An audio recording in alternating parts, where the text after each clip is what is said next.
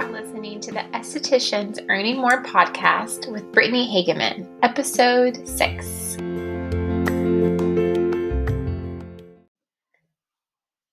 So recently on Instagram, I did a, a, three truths and a lie post where I talked about three things that were true about me, and one was a lie, and you had to guess which which was the truth and which was a lie. And one of the things was I used to sell Mary Kay, and most people guessed that that was the lie, but that was the truth. Part of me feels like this is a very big secret that I'm humiliated, very embarrassed to share. But the other part of me feels like it's such an important part of my story and it's such an important perspective that I've gained from doing Mary Kay. And I think that it may be valuable to you if you as well have been in some kind of MLM in the past and you maybe have you know, regrets and embarrassment around it. Maybe hopefully hearing my story can help you forgive yourself and let it go and move on. Or if you get approached by someone in an MLM, maybe it'll give you some compassion for them. So, um, yeah, so that's what we're going to talk about today. But before we do, a quick word from one of our sponsors. All right, where to begin? I feel like for many years, this was, this felt like a very dark point in my past, a, a part that I um, had a lot of shame and regret about. I, I can't say that I have shame about it or even regret. It feels like it was a different life, but it still is part of my story and part of my career, if you would say that. Um, and it's something that I don't talk about very often because there is some pain still associated with it. And I'll explain that later. But I wanted to share it with you today because I know some of you are interested, A. and B, um, to be a successful business owner, you have to try things and fail. I am not saying go and join Young Living or Arbonne or I don't know, another MLM Beautycounter. But I'm saying that in your business, you are going to try things and completely fail at it in, in your life as well. And that is just part of being a human being. And it's important to have compassion for ourselves and grace and the ability to, you know, move on when things don't work and learn from them and not really beat ourselves up about them like I feel so inclined to do. I joined Mary Kay in 2006 I was living at home, going to community college, and I had met a guy who became a serious boyfriend, who also was a big mistake. um, but he had a really incredible mom, and she had just started selling Mary Kay and loved it and was just a very kind, trustworthy person. And I had never really been exposed to MLMs before. I was 21 um, and uh, it just seemed like the perfect fusion of things that I was looking for in a career ultimately makeup, skincare, working with women, building a business, making a lot of money, having your own schedule. I mean, it just it just was like how could this be more perfect? And I tried the products and I liked the products. And, you know, I love makeup. I've always loved makeup. I, I still think their makeup's really good. Their skincare didn't quite work for my acne skin, but it, it was better than a lot of the other products I had tried in the past. And so it was like good. I felt good about selling it. I had, you know, experience in sales before as a teenager. I always did kind of salesy jobs. Um, it just felt like the line that my cards in my life were just lined up so perfectly. I had this guy that I really liked. I thought maybe I would marry him one day and would be my mother-in-law. We would have this big business. And it just, it just felt so like kismet, just absolutely perfect. So then I get into UC Davis and I go to UC Davis and move to Davis and I really ramp up my Mary Kay focus. And, you know, I go to all the meetings and I am actively recruiting people to be on my team because that's how you make money and I'm buying lots of product. And I, I know I think about this and my heart just like really aches. But I would approach women. I would go. I would go to the store just to approach women to see if I could get them to be a customer or a consultant. They called it I think they called it warm chattering. If you were Mary Kay, please tell me if that's what it was. Something like that, warm something.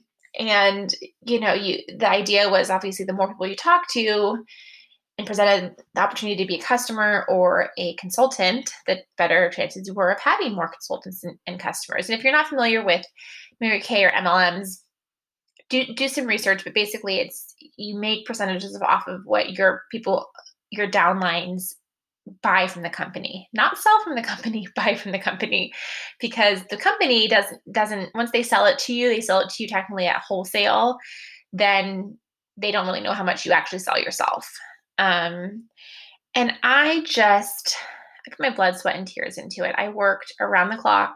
I get up five o'clock every morning work work um, by you know gosh i don't even know what i did at five o'clock in the morning to be perfectly honest with you because a lot of what I had to do was like trying to go out and talk to people, but I just spent a lot of time on the phone with people trying to get people to sign up. And every single person in my life that I could get signed up to, I did. Some friends from high school, every family member I could find. It just, it was completely all I could do and think about. And that's probably my only like actual regret is family from friends invested money and then lost money and i can't really do anything about that and knowing that i they trusted me and i used that trust in a negative way that's really still hard for me but it just was i just so believed that if i had got became a director which is like one of the statuses you can of having a certain amount of people under you i could make the money i wanted to make and live the life i wanted to live well fast forward a year later and I was not making any money. Like I paid taxes and you know, I didn't I, I was like, wait, what? How did I make such little money? And I was working all the time, like I all, around the clock. And I just was like, you know, I was selling some product. I had some customers, but not really because one of the things was to convert customers into consultants so that they, even if they just bought products for themselves, that meant you had another person in your in your team. So I really wasn't selling that many products and I had so much product. I had my initial investment was $3,600. Yep, in 2006. So that's a long time ago. And I can just continue to buy product every month because if you bought product, it would help help your status in the company essentially. It's very complicated, not not no no point in explaining all the details, but that's basically how it worked. So once I kind of started realizing I hadn't made the money I thought I was going to make, I had to kind of, I started slowly taking a step back and realizing, like, okay, I'm doing all of this work, just trying to keep people as consultants, keeping them alive, getting new consultants. It just kind of felt like a game of constantly trying to convince people to stay in or become a consultant and then convince them to try to sell product and buy more product in the company so I would make money. And it just felt like maybe I'm maybe I, this is not what I thought it was going to be. And, uh, you know, obviously, at the same time, things were falling apart with my boyfriend at the time. And it just kind of felt like my whole world was crashing in on me. And I just decided this actually is not working. My grades were slipping. I mean, I was not doing well in school. It just was this big mess. And it was one of those things where I'm sure my parents and family members and friends kind of saw it, it coming. It was like watching a train wreck in slow motion and seeing it from, you know, their parent perspective and being like, oh my gosh, this is happening, this is happening. But I could not be convinced otherwise. And I think it's important to remember that that people, you know, believe what they believe. And sometimes you you can talk to them that you're blue in the face, but they they have to go through it if that means they lose money, if that means if they, you know, do things that they ended up wishing they hadn't done, it does kind of help teach them and inform them in ways that they wouldn't have learned otherwise, or it's just a life experience they're going to have, whether it's a good or a bad one. And so I eventually, about a year and a half into the company, I um, quit officially. And with Mary Kay, the one thing that was good is that you could, within a year of buying product from them as a consultant, you could sell back your product to them and they would give you 90% of what you bought. So like let's say if you bought $100 worth of product in a year, you could sell it back and get $90. So you lose $10. So I sold back my product. Guess how much product I had bought in a year? I could I was eligible to sell back ten thousand dollars. I was in credit card debt. I know that's not surprising to you. Fortunately, I could use that to pay back my credit card debt that I had bought all the product on that I had no business buying because I didn't I did not have I mean, think about the amount of customers I had then versus BLH Beauty. I mean, it's insane how few customers I had and how much product I had on my shelves. Um, and I still was left over with a lot of product because I couldn't sell all of it back. And so I ended up just using it over the years and giving it to family and friends. And it was just a very dark time for me. And then very quickly after that, I broke up with my boyfriend and then just barely had to like focus to finish college and just, you know, try to figure out what I was going to do with my life because everything I had planned kind of had fallen apart at my feet.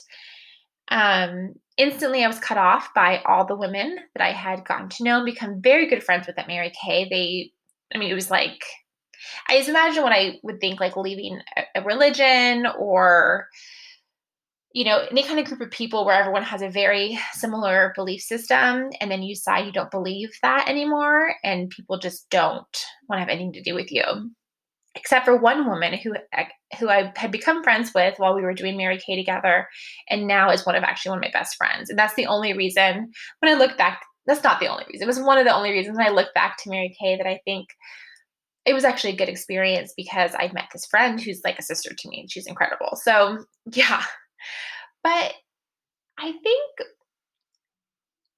looking back, besides you know the obvious, you know not good parts of Mary Kay. Something that I feel I had right was I did like working in skincare. I really wanted to like actually touch people's faces and it was hard for me that I didn't have that license or that ability to I liked working with makeup. I liked working with women. I liked owning my own business, which is all the same things that I do today. The big difference is is I actually have you know license and I have training and I you know worked in actual businesses that were making money and then did so myself. And people do occasionally contact me trying to sell me Beautycounter Arbonne or I don't know what else. And I don't get angry. And here's why. I have a lot of compassion for them. It's usually a woman. It's usually a woman I'm friends with or have been you know, friendly with. And I recognize that they want something different for their life. They believe in the product, they like the product that they're selling, and they do believe what people have told them is about making money in their business. And owning your own business is very scary, and MLMs make it seem make it very comfortable for you because they give you all the resources you need. So it's it's a simpler and less scary way to go into business. I know you would argue, and I would argue as well. Be part of MLM is not necessarily like being actually not really a business owner, but anyways, you believe that you are and you act that you as you are, and so it just feels like a good way to kind of get your feet wet into being a business owner. And that can be a lot of people's dreams. And so I do have compassion. I'm very firm with my no because something that we learned in Mary Kay was maybe means yes and no means maybe. So you they they would say, I remember this one woman would say, unless they say I am not interested, you continue to call them and email them and whatever. So I do say to people, thank you very much for thinking of me. I am not interested. No, thank you. and usually people stop. I've had, I think I since I've become an esthetician, I've had to tell one person who was a stranger please stop contacting me. I've I've asked you nicely multiple times to not ask me about this anymore. but I do have compassion. Lastly, when thinking about my, my Mary Kay experience, something that I kept with me that was very helpful when I opened BLH Beauty, which was I when I when I was in Mary Kay, I had the attitude of spend money and you'll make money and you know just buy all the product and you know you can't sell without lots of product and you know no one's going to buy makeup if you don't have it on hand. I mean there's truth to that for sure.